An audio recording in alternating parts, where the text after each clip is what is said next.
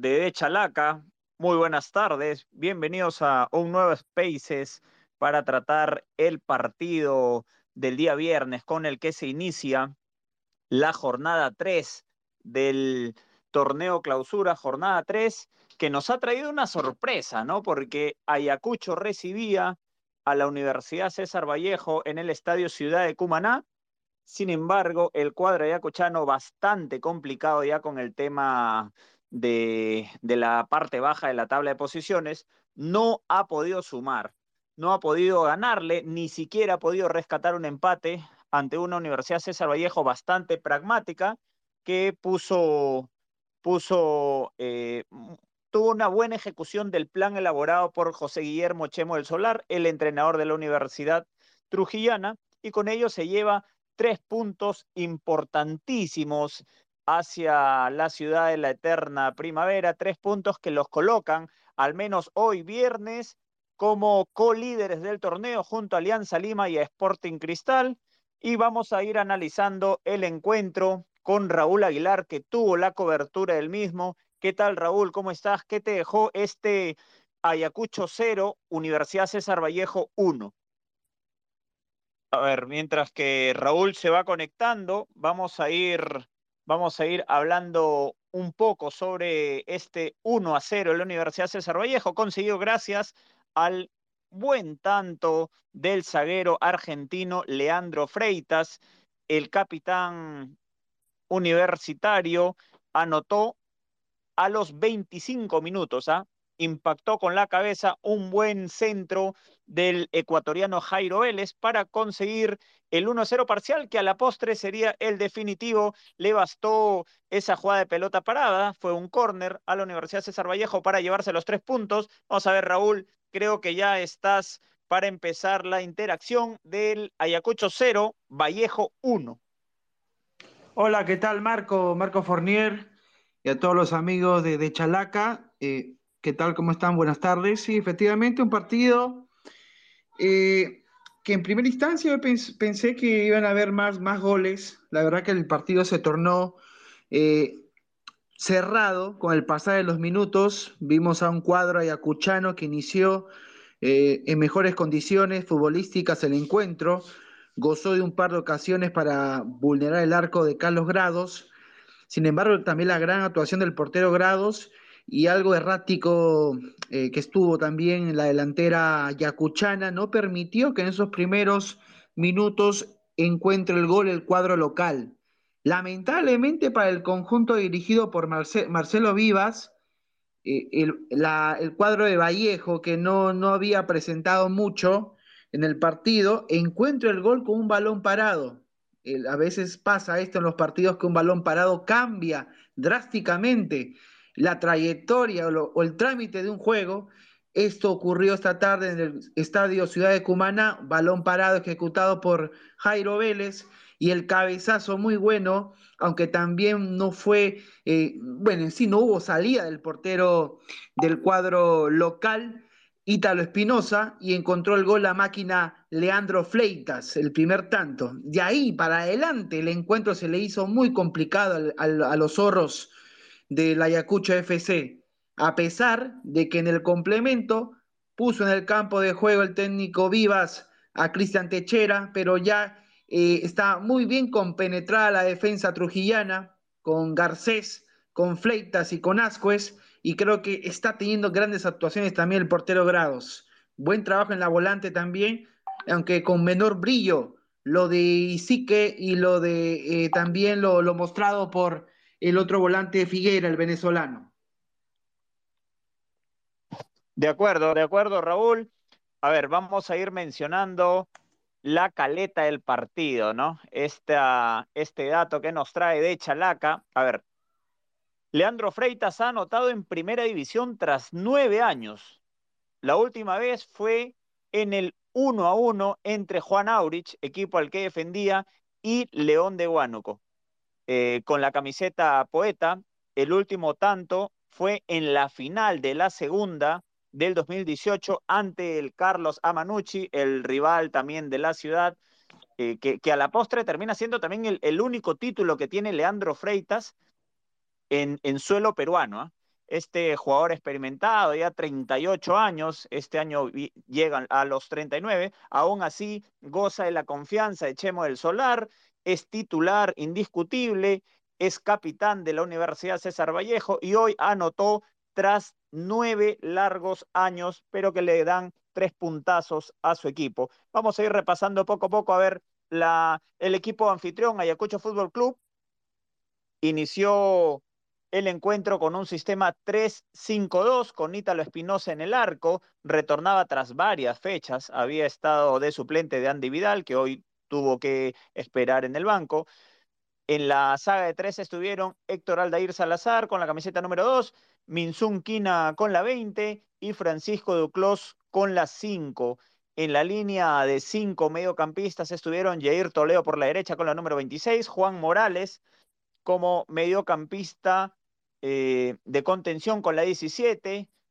Un trabajo más mixto realizó David Dioses con la 96, mientras que Carlos Mesa con la camiseta 25 y Robert Ardiles con la 10 y capitán del equipo de los zorros completan esa línea de cinco mediocampistas. Adelante estuvieron Sebastián Gularte, este Jale, el delantero uruguayo con pasado en Unión Comercio y en Binacional, que ha venido para reforzar en el clausura a Ayacucho Fútbol Club, tiene obtuvo la camiseta número 90, mientras que Nicolás Rollón, el número 19, el otro delantero uruguayo que sí ha estado desde el inicio de la temporada, completa la oncena dispuesta por Marcelo Vivas. ¿Qué más te dejó este Ayacucho en estos primeros minutos, eh, Raúl Aguilar, especialmente en este primer tiempo? No creo que el primer tiempo inicia Ayacucho oh, bien, pero se notaba ya desde el comienzo del juego que faltaba un jugador como Techera porque Ardiles estaba muy solo en lo que es la generación de juego y me pareció un despropósito a mi criterio de Vivas poner un solo volante creativo o con esa función eh, de hacedor, de generador de fútbol, poniendo dos delanteros eh, como Rollón y como Gularte, me pareció que para mí, pero te digo, me pareció que si lo ponía al uruguayo Techera desde el arranque, tal vez eh, eh, hubiese empezado de otra manera el juego, tal vez con un gol, tal vez eh, un empate. Bueno, el resultado no, no, somos adivinos, ¿no? Pero creo que hubiese cambiado la manera de juego, hubiese sido más efectivo, más eficiente, hubiese logrado mayores resultados el ataque del conjunto local sin, sin Ardil, perdón, sin Techera un tiempo, creo que es desperdiciado el hecho de jugar con dos puntas. Por ahí hubiese prescindido del mismo Carlos Mesa, que lo termina sacando en la mitad del partido eh, Marcelo Vivas. Yo creo que ahí se perdió la gran oportunidad. Ya luego en más, mete el gol a Vallejo, se tira atrás, apela al contragolpe. Eh, hay un trabajo defensivo muy bueno del conjunto de los poetas y ya luego se le hizo muy complicado. Ayacucho termina el juego, ya te, voy complementando la, información o, lo que, o lo que estamos conversando, Marco, y para los amigos de Chalaca, ya Ayacucho termina prácticamente lanzando pelotazos, jugando con poco criterio por las bandas, encontrando siempre un Carlos Grados muy seguro. Ya la verdad, lo último de Ayacucho, lo último con peligro fue ya por un, un bajón físico de la defensa de Vallejo, por ahí Fleitas eh, bajó un poco el rendimiento por el tema de la altura, el cansancio, el desmedro físico, y encontró por ahí un cabezazo de Gularte. De ahí en más, eh, fue de más a menos lo hecho por los zorros. De acuerdo, ¿no? De acuerdo. Y, y los ayacuchanos tuvieron, a ver, como rival a esta Universidad César Vallejo, que se presentó con un 4-3-2-1. Carlos Grados en el arco, número uno para este buen arquero de buena temporada, no solo en el torneo local, creo que también cuando le tocó afrontar el torneo internacional fue, fue lo más rescatable de su conjunto. La línea de cuatro defensores estuvo conformada por Carlos Ascuez con la camiseta 19, Renzo Garcés con la 6, Leandro Freitas con la 4 y Gerson Vázquez con la 5. En el medio campo estuvieron Arquímedes Figuera con la 8, Frank Isique con la 25, Ronald Quinteros con la 23, mientras que eh, delante de ellos tuvieron a Luis da Silva con la 30, al ecuatoriano Jairo Vélez con la 7 y como punta Jorleis Mena, este delantero colombiano goleador, que tuvo la 17 en el dorsal, un 4-3-2-1 dispuesto por José Guillermo Chemo del Solar, que le termina dando resultados. Como bien lo señalaba Raúl, ha podido, amigos de Chalaca, conseguir el primer gol, eh, o perdón, el gol del partido en el primer tiempo y luego ya para la segunda mitad hicieron algunos cambios. Ayacucho empezando nomás presentó dos variantes. Hugo Magallanes ingresó por Jair Toledo, mientras que Cristian Techera ingresó por Carlos Mesa. Ya en el transcurso también del, partido, Sebastián González Cela tuvo minutos en reemplazo de Nicolás Rollón, mientras que Eric Barrios y Santiago Rebagliati entraron por Francisco Duclos y Minsun Quina, eso entienda Yacuchana, mientras que en los visitantes, a los 58 minutos, Osnar Noroña reemplazó a Luis da Silva, a los 72 Alejandro Ramírez por Jairo Vélez y ya a los 90, ¿no? Ya para quemar algunos segundos, Benjamín Ampuero cambió a Yorleis Mena en un partido, Raúl, en donde a la cuarteta arbitral, eh, comandada por Edwin Ordóñez y asistido por José Castillo y Ananía Singa, y teniendo como auxiliar a Freddy Arone, lo has calificado con 13. Sí, aceptable la cuarteta hoy día, por ahí una mano, un par de manos, no, una mano y una falta. La primera, la mano fuera del área, el segundo, por ahí pudo haberse cobrado un penal tras un empujón contra González, este, Sebastián González, González Cela, pero creo que dudoso. Pudo haberlo cobrado, como no. Creo que por ahí le resto por ahí un, par de puntitos a, a, Ordóñez, que en sí tuvo un arbitraje aceptable. Tampoco no para, para darle tanto premio a Edwin Ordóñez, pero sí hizo un arbitraje tranquilo, ¿no? Dentro de todo, muy tranquilo. Y para complementar la información de Vallejo o, o lo que se vio en el partido hoy día, Creo que eh, el Chemo del Solar, José Guillermo del Solar, hizo un partido para meter el gol y nada más. Un partido justo y perdón, un gol que fue justo y necesario para llevarse los tres puntos hoy día. Quinta victoria del equipo trujillano, el poeta, en los últimos seis partidos de Liga 1.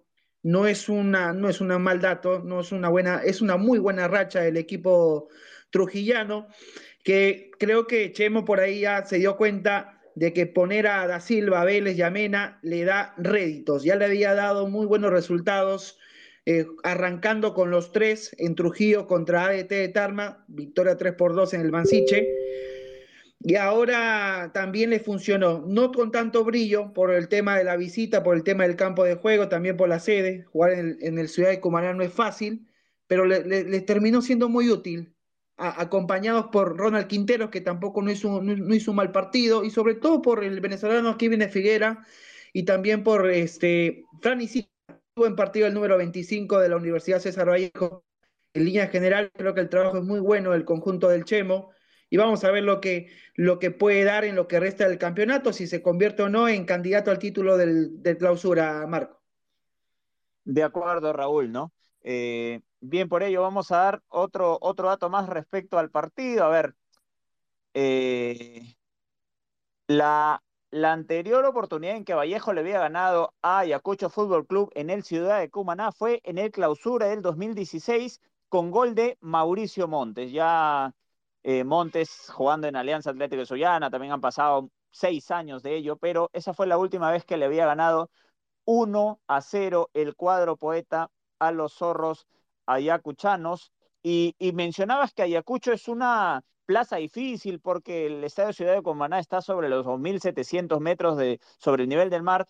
Sin embargo, en las últimas ocho jornadas como local Ayacucho no ganó. No, perdió cinco, perdió cinco y empató tres. Entonces creo que eso termina explicando por qué hoy Ayacucho es el último del acumulado con 14 unidades eh, cuando normalmente su localidad termina, terminaba siendo un bastión, ¿no? Creo, creo que le dio mal a Ayacucho. Dale, dale, Raúl. No, claro que sí, Marco. Muy, muy importante lo, lo que tú mencionas, porque la, la, altura, la sede, la localía no, no juegan por sí solas, no tiene que estar complementada con, con el rendimiento, con el juego del, del equipo que juegue, que juegue en esta localidad. En este caso, Ayacucho no lo está haciendo bien, ya una gran cantidad de fechas. Es verdad que este equipo inició eh, sorprendentemente con una actuación muy buena en Copa Sudamericana, justamente ante un grande del continente como el Sao Paulo de Brasil. Luego por ahí tuvo una que otra alegría y luego se fue decayendo. salió el director técnico, ahora está eh, Marcelo Vivas y aún así parece que no, no encuentran el rumbo. La verdad que vamos a, ver lo, que va a pasar en la siguiente jornada. Me parece que eh, es muy, muy importante mencionar que este equipo funciona mucho mejor cuando tiene a Techera en el campo de juego y desde el inicio. Sin un, jugador como Techera en los primeros 45 minutos, es poco nada lo que puede dar, lo que puede profundizar eh, este equipo de Ayacucho. Yo creo que eh, lo va a tener muy en cuenta este jugador, que por ahí hubo rumores de que iba a dejar el, club.